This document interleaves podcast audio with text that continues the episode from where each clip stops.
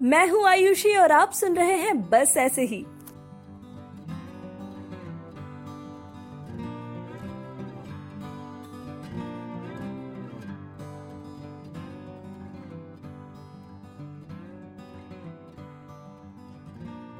हम रोज़ाना के ज़्यादातर घंटे अपने काम में या अपने दफ्तर में गुजारते हैं। हमारी तरह वहाँ और भी लोग होते हैं। जो हमारी ही तरह अपनी आँखों में सपने लेकर आए होते हैं। हाँ बस उनके पीछे भागने का तरीका शायद हमसे कहीं ना कहीं अलग होता है। कोई इतनी तेज भाग रहा होता है कि धक्का देने में दो बार भी नहीं सोचता। कोई ऐसा भी होता है जिसे देखकर हम इंस्पायर्ड होते हैं कि हाँ शायद इस तरह भागना चाहिए। कोई ऐसा भी होता है जो भाग ही नहीं रहा होता, यानी उस रेस का हिस्सा होता ही नहीं है। और कोई ऐसा भी होता है जो आपके साथ भाग रहा होता है, जो आपका लंचिंग पार्टनर होता है, जिससे आप अपने ऑफ़िस के वो छोटे मोटे दुख जो आते रहते हैं या वो परेशानियाँ जो आप सहते रहते हैं, समझते रहते हैं, उससे बांट सकते हैं। वो होता है आपका ऑफ़िस बडी, जिसके साथ आप कभी कभी शाम की वॉक पर निकलकर एक कप चाय पी आते हैं, या सुबह जब देर से आते हैं तो कहते हैं, यार, बहुत भूख लगी है, कुछ है क्या? जो उस अनजान जगह पर भी आपके एक दिन की छुट्टी लेने पर आपकी तबीयत पूछने से पहले आप पर बिगड़ता है और कहता है, पता है तेरी वजह से मैं कितना बोर हो गई? और ये वही दोस्त होता है जब आप परेशानी में भी, सरदर्द में भी काम पूरा करने की जिद में घर नहीं जा रहे होते तो वो कहती है, जाना यार, एक फ़ाइल ही तो है, मैं पूरी कर दूँगी, आज तू चली जा, देख कितना सर में दर्द हो रहा तेरे। वो एक ही होती है। लेकिन खास होती है, क्योंकि वो आपको समझती है, जिस पर आपको विश्वास है कि हाँ कुछ कह दिया अगर परेशानी में तो जाकर किसी और को नहीं कहेगी या गलत नहीं समझेगी। तो बस, मेरी भी एक ऐसी ही दोस्त थी, कीर्ति। मुझे याद है जिस दिन ऑफ़िस में मेरा पहला दिन था, कीर्ति ही थी जो मेरे पास आई मुझे लंच के लिए पूछने। खाने में शायद रोटी और भिंडी लेकर आई थी। मैंने राजमा चावल मंगाए थे तो मचल उठी देखकर। मेरी और अपनी रोटी और भिंडी खिसकाई और सारे राजमा चावल खुद अपनी तरफ़ खींच लिए। वो छोटी छोटी प्रॉब्लम्स जो आती रहती हैं, उसका हम मिलकर सोल्यूशन निकाल लिया करते थे। हम आस पास ही बैठा करते थे। हमारी दोस्ती भी पूरे ऑफ़िस में मशहूर थी। किसी दिन वो छुट्टी लेती तो मुझसे डबल चेक करने के लिए पूछा जाता। इसी वजह से ली है। सचमुच बीमार है या बाहर घूमने गई है? अगर वो घूमने भी गई होती थी तो मैं तो दोस्त हूँ। मैं और बढ़ा चढ़ा कर कहती हाँ सर, बहुत बुखार था। उठ ही नहीं पा रही थी बिस्तर से। वो तो मैंने कहा मता, वरना वो तो तैयार होकर आने वाली थी। दोस्त यही तो करते हैं दोस्तों के लिए। पर ऐसा भी कुछ था जो मैं उसके लिए नहीं कर पा रही थी। मैं देख रही थी कुछ दिनों से वो बदल रही है। उसके चेहरे की मुस्कान कम होती जा रही थी। वो परेशान है, मैं ये समझ रही थी। पर वजह समझ नहीं आ रही थी। कीर्ति एक नामी गिरामी कॉलेज से एमबीए करके आई थी। ये उसकी पहली नौकरी नहीं थी। शायद तीसरी या चौथी थी। एक्सपीरियंस बहुत था उसके पास।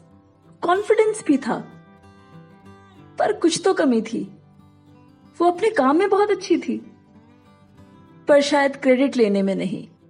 तो अक्सर लोग बाजी मार लिया करते थे। काम वो करती थी, क्रेडिट कोई और ले जाता था। धीरे धीरे वो अपना कॉन्फिडेंस खो रही थी। शायद उसे लगता था कि वो काम कर रही है। वो कभी ना कभी किसी को तो दिखेगा। जो उसके हिस्से का है वो मांगे क्यों? पर शायद ऐसा नहीं होता। शायद हमें उठकर लेना पड़ता है। ऑफ़िस का सबसे बड़ा एनुअल इवेंट पास आने वाला था। पिछले साल कीर्ति ने ही तो उस पर जी जान से काम किया था। ऑफ़िस में अब भी उसकी तारीफ़ होती है।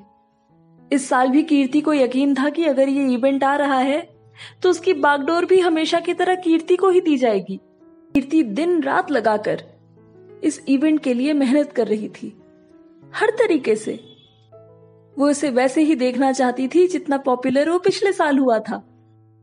पर इस साल उसे पता चला कि बस किसी फ्रेशर ग्रेजुएट को जिसने चार पाँच महीने किसी बड़ी कंपनी में काम किया है, उसे कीर्ति से ज़्यादा सैलरी पर लाकर कीर्ति के ऊपर बैठा दिया गया।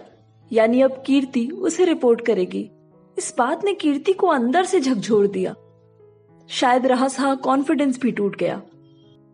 उसने मुझे बताया एक दिन लंच पर कि इस इवेंट के खत्म होते ही वो कहीं और जॉब देखेगी। कीर्ति के जाने के बाद सुनकर ही मैं अपसेट हो गई। पर मैं चाहकर भी उसके लिए क्या कर पाती? उसे शायद इस बात का दुख नहीं था कि उसकी डिग्री नहीं देखी गई, उसका एक्सपीरियंस नहीं देखा गया। पर क्या मेहनत और ईमानदारी भी नहीं देखी गई? इवेंट में बस दो चार दिन ही बाकी थे। पिछले दो हफ्तों से कीर्ति रात आठ आठ, नौ नौ बजे तक ही घर जाती थी। आज वह ज़्यादा परेशान थी तो मैं भी उसके साथ रुक गई। मैंने पूछा, अरे, तुम्हारा वो नया मैनेजर नहीं दिख रहा? कीर्ति बोली, वो तो कब का चला गया? चला गया? रुकता नहीं है तुम्हारे साथ? दो चार दिन में ही तो है इवेंट। वो तो चार बजे ही चला जाता है। कहता है, मीटिंग है। मीटिंग? इवेंट के चार दिन पहले कौन सी मीटिंग होती है? और ये जो काम तू कर रही है, ये काम उसे नहीं करना चाहिए? छोड़ना यार। मैं रिपोर्ट बना दूँगी। कल वो दिखाकर क्रेडिट ले लेगा। बॉस को वैसे भी उसका यही वर्किंग स्टाइल पसंद है। कीर्ति की बात सुनकर मैं आगे कुछ बोल ना पाई।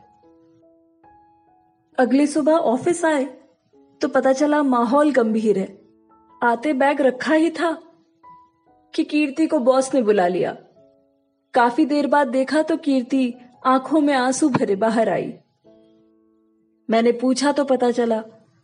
कीर्ति पे इल्ज़ाम था कि उसने उल्टी सीधी मीटिंग्स के नाम पर ऑफ़िस के पैसे बर्बाद किए। मैं अच्छी तरह जानती थी कि यह बात झूठ है। मीटिंग्स पे उसका मैनेजर जाता था। फंड्स को मिस अप्रोप्रिएट उसके मैनेजर ने किया था। और जिस शीट पे उसने कभी काम नहीं किया, उसे खोला भी तो सिर्फ़ नंबर्स बदलने के लिए। कीर्ति इस बार भी चुप रह गई। देखते ही देखते इवेंट आया और हमेशा की तरह अच्छा हुआ। हाँ, पर यह अलग था कि उसका सारा श्रेय, उसका सारा क्रेडिट कीर्ति को नहीं, उसके मैनेजर को मिला। इवेंट के अगले ही दिन कीर्ति ने चुपचाप अपना रेजिग्नेशन डाल दिया। शायद बॉस को अब भी नहीं पता कि उन्होंने अपनी एक ईमानदार एम्प्लॉय खो दी। पर मुझे पता था। मैंने अपना बेस्ट लंचिंग पार्टनर खो दिया। जिस कीर्ति की हम बात कर रहे थे, उस कीर्ति को आपने भी कहीं ना कहीं देखा ज़रूर होगा, या जानते ज़रूर होंगे। या हो सकता है वो कीर्ति आप में भी छुपी हो। कीर्ति ने नौकरी तो बदल ली, पर शायद ज़रूरी यहाँ पर यह है कि वो खुद को बदले। अक्सर हमारे साथ भी तो ऐसा ही होता है। काम हम करते हैं, लेकिन श्रेय कोई और ले जाता है। कई बार हम मुँह खोलकर हक से मांग भी लेते हैं। और कई बार इसलिए चुप रह जाते हैं कि हम सोचते हैं सामने वाला क्या सोचेगा। हम मुँह खोलकर मांगते हैं तो लोग कहते हैं हम बड़बोले हैं या फिर हम दिखावा कर रहे। हम नहीं मांगते हैं तो शायद उन्हें लगता है कि हमने काम ही नहीं किया। पर जब तक शायद हम सोचते रहेंगे कि उन्हें कैसा लगता है, तब तक हम ये ध्यान नहीं दे पाएँगे कि हमें कैसा लगता है। तो अगली बार जब काम का प्रेशर ज़्यादा हो, डेडलाइंस भूत की तरह मंडरा रही हो सर पर तो भी अपने दिल की सुनना ना भूले। हम क्या फील कर रहे हैं? हम क्या महसूस कर रहे ये जानना ना भूले।